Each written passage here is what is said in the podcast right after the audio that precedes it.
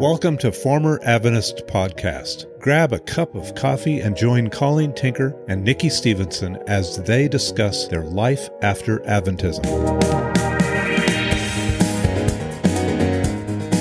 Welcome to Former Adventist Podcast. I'm Nikki Stevenson. And I'm Colleen Tinker. I'm really excited about this podcast, Colleen, because we get to talk about Daniel's interpretation of the handwriting on that wall and this whole story has taken on a brand new picture for me. I've never seen it the way that we are seeing it, walking through it now as believers who trust Scripture and care about the veracity of Scripture. Right. And getting to see history line up with the text is, is pretty amazing. How has it been different for you? I think understanding the time frame has been different for me. I, I didn't really think about how old Daniel was. I didn't really think about how many generations between his being captured and Belshazzar and who was Belshazzar anyway. Yeah.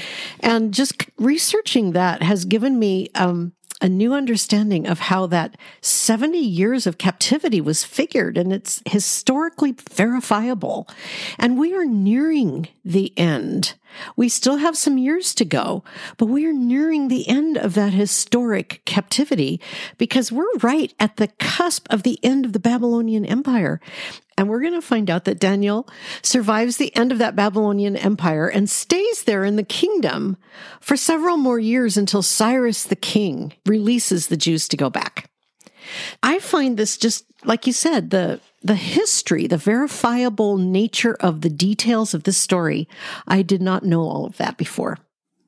Yeah, it's fascinating. And to see the way that Babylon falls in a celebration of pride and sin, God takes it down. And it is clearly an act of God. Mm-hmm. And it is clearly an act of God that takes Babylon down in Revelation 18. Mm-hmm. I just think it's fascinating that this is all the same, the same name, Babylon. Mm-hmm. And Babylon always meant false religion, evil, and opposition to God. So here we are with the end of this empire. So, uh, Nikki, would you read this section of Daniel 5 for us? Daniel 5 13 to 31. Okay. Then Daniel was brought in before the king. The king spoke and said, Daniel, are you that Daniel who is one of the exiles from Judah, whom my father the king brought from Judah? Now I have heard about you that a spirit of the gods is in you, and that illumination, insight, and extraordinary wisdom have been found in you.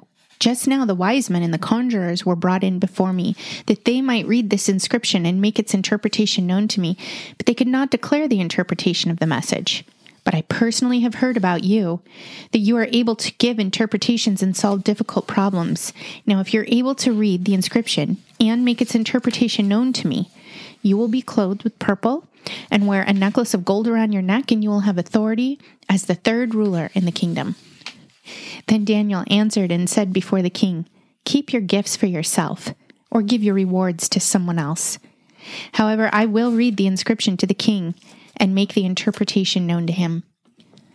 O king, the Most High God granted sovereignty, grandeur, glory, and majesty to Nebuchadnezzar your father. Because of the grandeur which he bestowed on him, all the peoples, nations, and men of every language feared and trembled before him. Whomever he wished, he killed, and whomever he wished, he spared alive. And whomever he wished, he elevated, and whomever he wished, he humbled. But when his heart was lifted up and his spirit became so proud that he behaved arrogantly, he was deposed from his royal throne, and his glory was taken away from him. He was also driven away from mankind, and his heart was made like that of beasts, and his dwelling place was with the wild donkeys. He was given grass to eat like cattle, and his body was drenched with the dew of heaven until he recognized that the Most High God is ruler over the realm of mankind, and that he sets over it whomever he wishes. Yet you, his son, Belshazzar, have not humbled your heart, even though you knew all this. Hmm.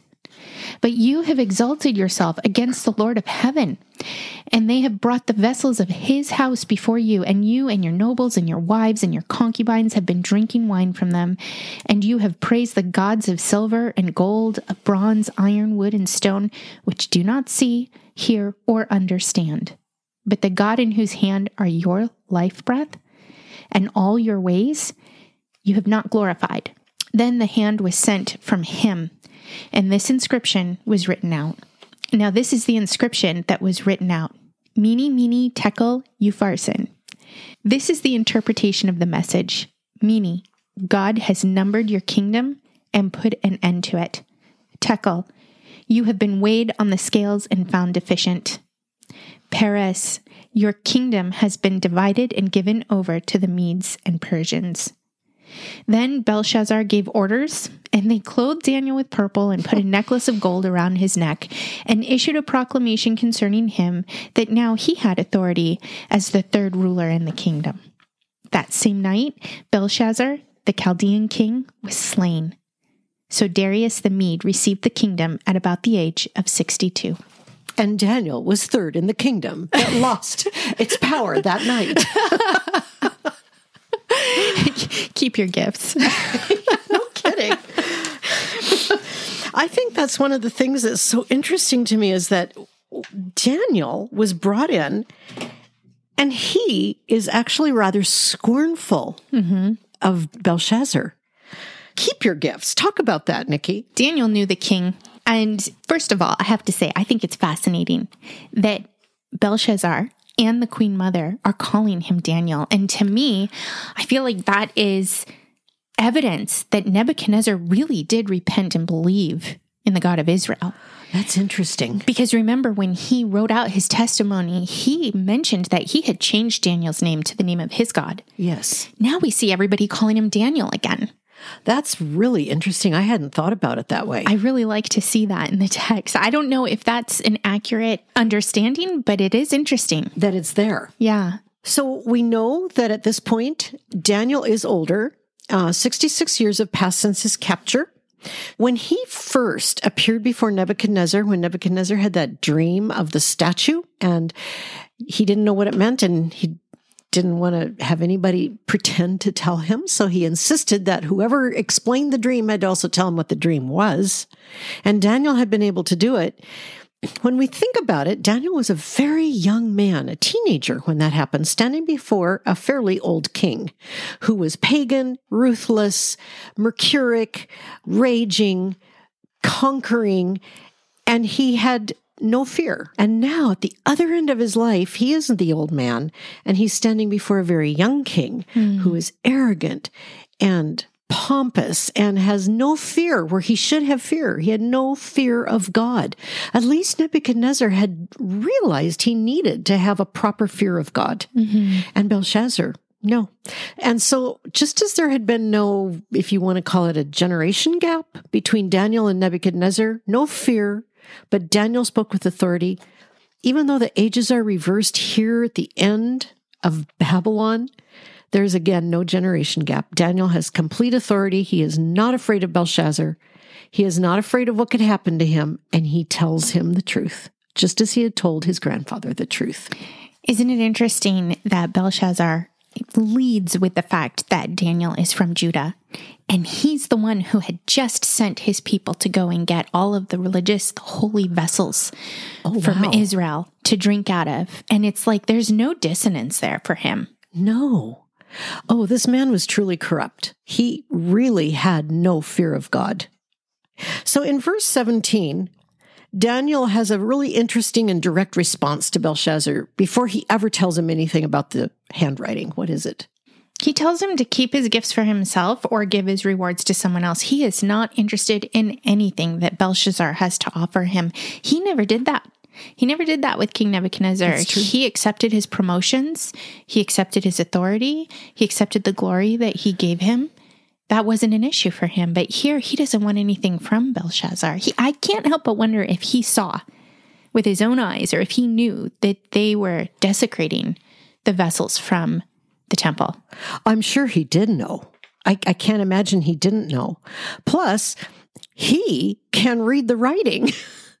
and he knows that this is a doomed kingdom anyway. It's mm-hmm. like the arrogance of this man. Keep your gifts. and even if the kingdom weren't ending, the arrogance of this man, keep your gifts. Yeah. He then goes on and says, O King, the Most High God granted sovereignty, grandeur, glory, and majesty to Nebuchadnezzar your father. He reminds Belshazzar that everything magnificent that Nebuchadnezzar had done, accomplished, and had translated into the kingdom of Babylon had been from God. And isn't it interesting that he doesn't begin with, O king, live forever? That's true. That was the common way people talked to the king. Mm-hmm. He didn't say that. You know, he knew what that handwriting was saying. And then he goes on and says, Because of the grandeur which he bestowed on him, all the peoples, nations, and men of every language feared and trembled before him. And then he says this about Nebuchadnezzar Whomever he wished, he killed. whomever he wished, he spared. And whomever he wished, he elevated, and whom he wished, he humbled. He's recounting the absolute autocratic power Nebuchadnezzar had, and he is saying this was from God, mm-hmm. which is so interesting to me because we tend to think of autocrats as being, maybe rightly so, uh, personality disordered, narcissistic, something. And maybe Nebuchadnezzar was, but still that power was from God. And then Daniel gives Belshazzar a sermon. Before he ever goes into that handwriting, he gives him a sermon. And what does he remind him of? Well, he tells him that when King Nebuchadnezzar's heart was lifted up and his spirit became so proud that he behaved arrogantly, he was deposed from his royal throne and his glory was taken away from him. He's making clear the point that all of the power and authority that he had came from God's hand. And the second he didn't recognize that, God took it from him. This was coming for Belshazzar. Oh, yes, but Belshazzar's heart was not willing to recognize the God of heaven as his grandfathers had been. Then he went on to give him a little history lesson and told him what happened to Nebuchadnezzar. and he made it clear that this happened until he recognized the sovereignty of God over the realm of mankind. And Nebuchadnezzar's response was very different from Belshazzar's response at the end of this chapter. But he makes really clear, yet you, his son Belshazzar, have not humbled your heart, even though you knew all this. So he doesn't wait to see how Belshazzar reacts to the handwriting on the wall. Right. Belshazzar is without excuse. Nebuchadnezzar left his testimony. It was a written decree. It went out to all the peoples, all the nations. This was a circulated letter. This testimony was public record. And Belshazzar was held accountable for dismissing it and dishonoring God. That's true. It's very serious to sin with your eyes wide open, as the Pharisees did when Jesus was on earth, and to refuse to believe is the unpardonable sin. Mm-hmm. So it's interesting that this is not the first time in the history of the world that God has made it clear that he is judging sinful man so that people will know it's him. It was the same with Pharaoh back in Exodus. In Exodus 9, 13 to 16, we read, The Lord said to Moses, Rise up early in the morning and present yourself before Pharaoh and say to him, Thus says the Lord, the God of the Hebrews, let my people go, that they may serve me. For this time I will send all my plagues on you yourself and on your servants and your people, so that you may know that there is none like me in all the earth. For by now I could have put out my hand and struck you and your people with pestilence, and you would have been cut off from the earth. But for this purpose I have raised you up to show you my power, so that my name may be proclaimed in all the earth. Pharaoh was there so that God's power could be known and remembered for all generations. And because of what God did in Egypt through all of those plagues, he did bring in Egyptians into his fold. He did. Isn't that amazing? Mm-hmm. We also read something similar in Psalm 83, 16 to 18, by the psalmist named Asaph, who was um, a man who had been in charge of temple worship music. Fill their faces with shame that they may seek your name, O Lord. Let them be put to shame and dismayed forever. Let them perish in disgrace that they may know that you alone, whose name is the Lord, are the most high over all the earth. And I find it so interesting that this psalm was written during the period of the monarchy, probably uh, close to David's time. And this is hundreds of years after the Exodus uh, story about Pharaoh was written. And here's the same message. Let these sinners be put to shame so that they may know that you alone are God. And then Ezekiel, who was alive during the exile to Babylon, wrote this in Ezekiel 17, 22 to 24. Thus says the Lord God, I myself will take a sprig from the lofty top of the cedar and will set it out. I will break off from the topmost of its young twigs a tender one, and I myself will plant it on a high and lofty mountain. On the mountain height of Israel will I plant it, that it may bear branches and produce fruit and become a noble cedar. And under it will dwell every kind of bird. In the shade of its branches, birds of every sort will nest, and all the trees of the field shall know that I am the Lord. I bring low the high tree and make high the low tree, dry up the green tree, make dry trees flourish. I am the Lord, I have spoken, and I will do it. That's so cool.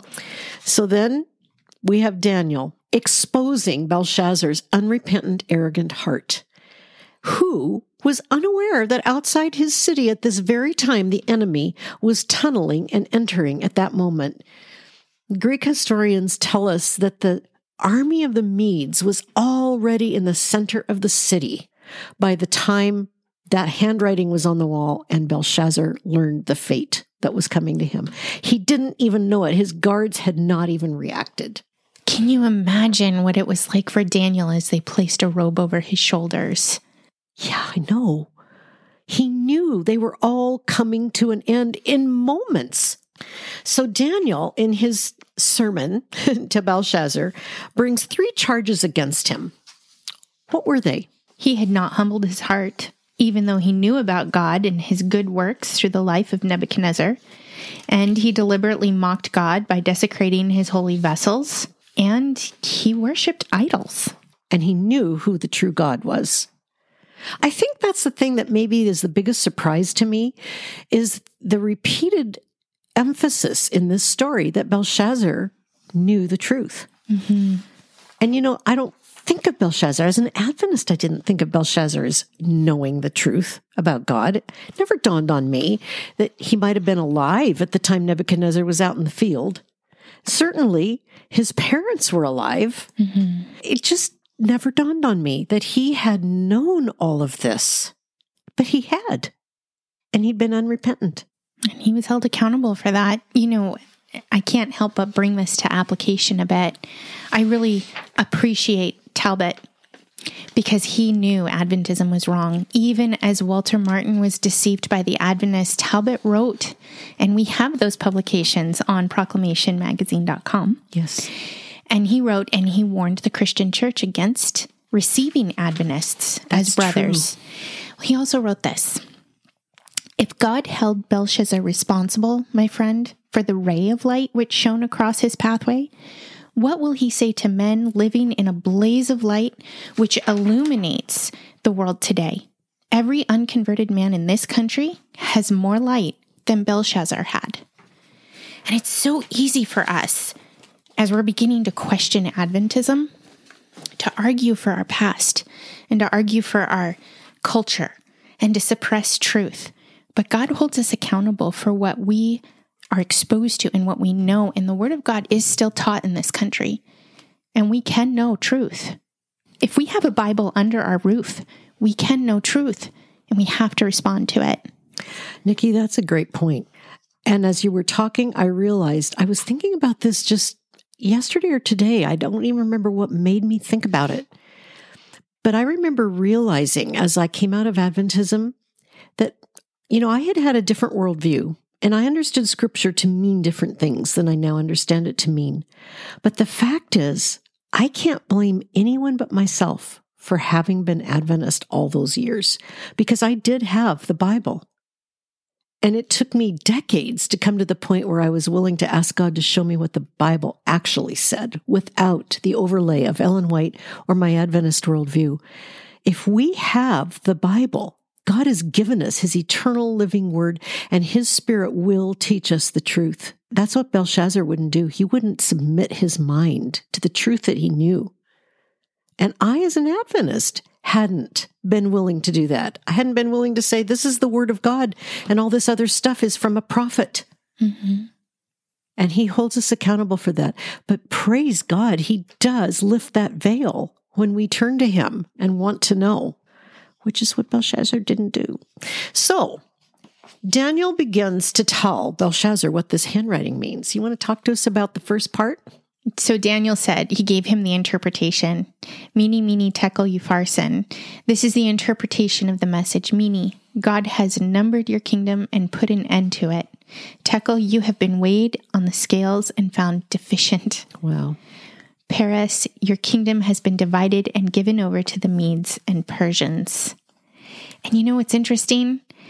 Daniel doesn't seem troubled to give him this news. No, he doesn't. This doesn't seem to bother him like it did when he had to tell Nebuchadnezzar what was coming. Oh my, I hadn't thought about that. It actually says he was troubled. It said he was troubled and that he sat with that for a while. And here, he didn't even start with, O King, live forever. I mean, he was on no. his way to let him know without issue. That's a great point. He knew the difference somehow. He knew Belshazzar's heart was different from Nebuchadnezzar's. So, what did the mene, M E N E word mean? That God had numbered his kingdom and put an end to it. It's interesting. The word M E N E means number. It might seem like an odd phrase, but have you ever heard anybody use the casual phrase, well, his number's up? Mm-hmm. That's what this basically means this kingdom, his days had been numbered. God had numbered his days, and the number was up, and this is the end. His number had come up. And it reminds me of Psalm 90, verse 12, where God says to us, So teach us to number our days, that we may apply our hearts unto wisdom, because only God knows when our number is up, so to speak. And God has shown up here and Belshazzar's and Babylon's number is up because of Belshazzar's extreme unbelief. So the word tekel or tekel, T E K E L, what does it mean? It means weight. You have been weighed on the scales and found deficient. So God has weighed Babylon in the scale of righteous judgment, and Babylon is come up short. And this is spoken by the same God the Son who judges the church in Revelation 2 and 3, where Jesus tells John that he is looking at the church and weighing its deeds and weighing its heart. And if they don't repent of the sin that they have allowed to creep in, he will remove their candlesticks.